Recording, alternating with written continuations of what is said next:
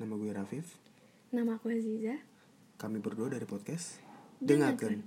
Semoga podcast ini dapat menghibur kalian semua yang mendengarkan. Selamat mendengarkan.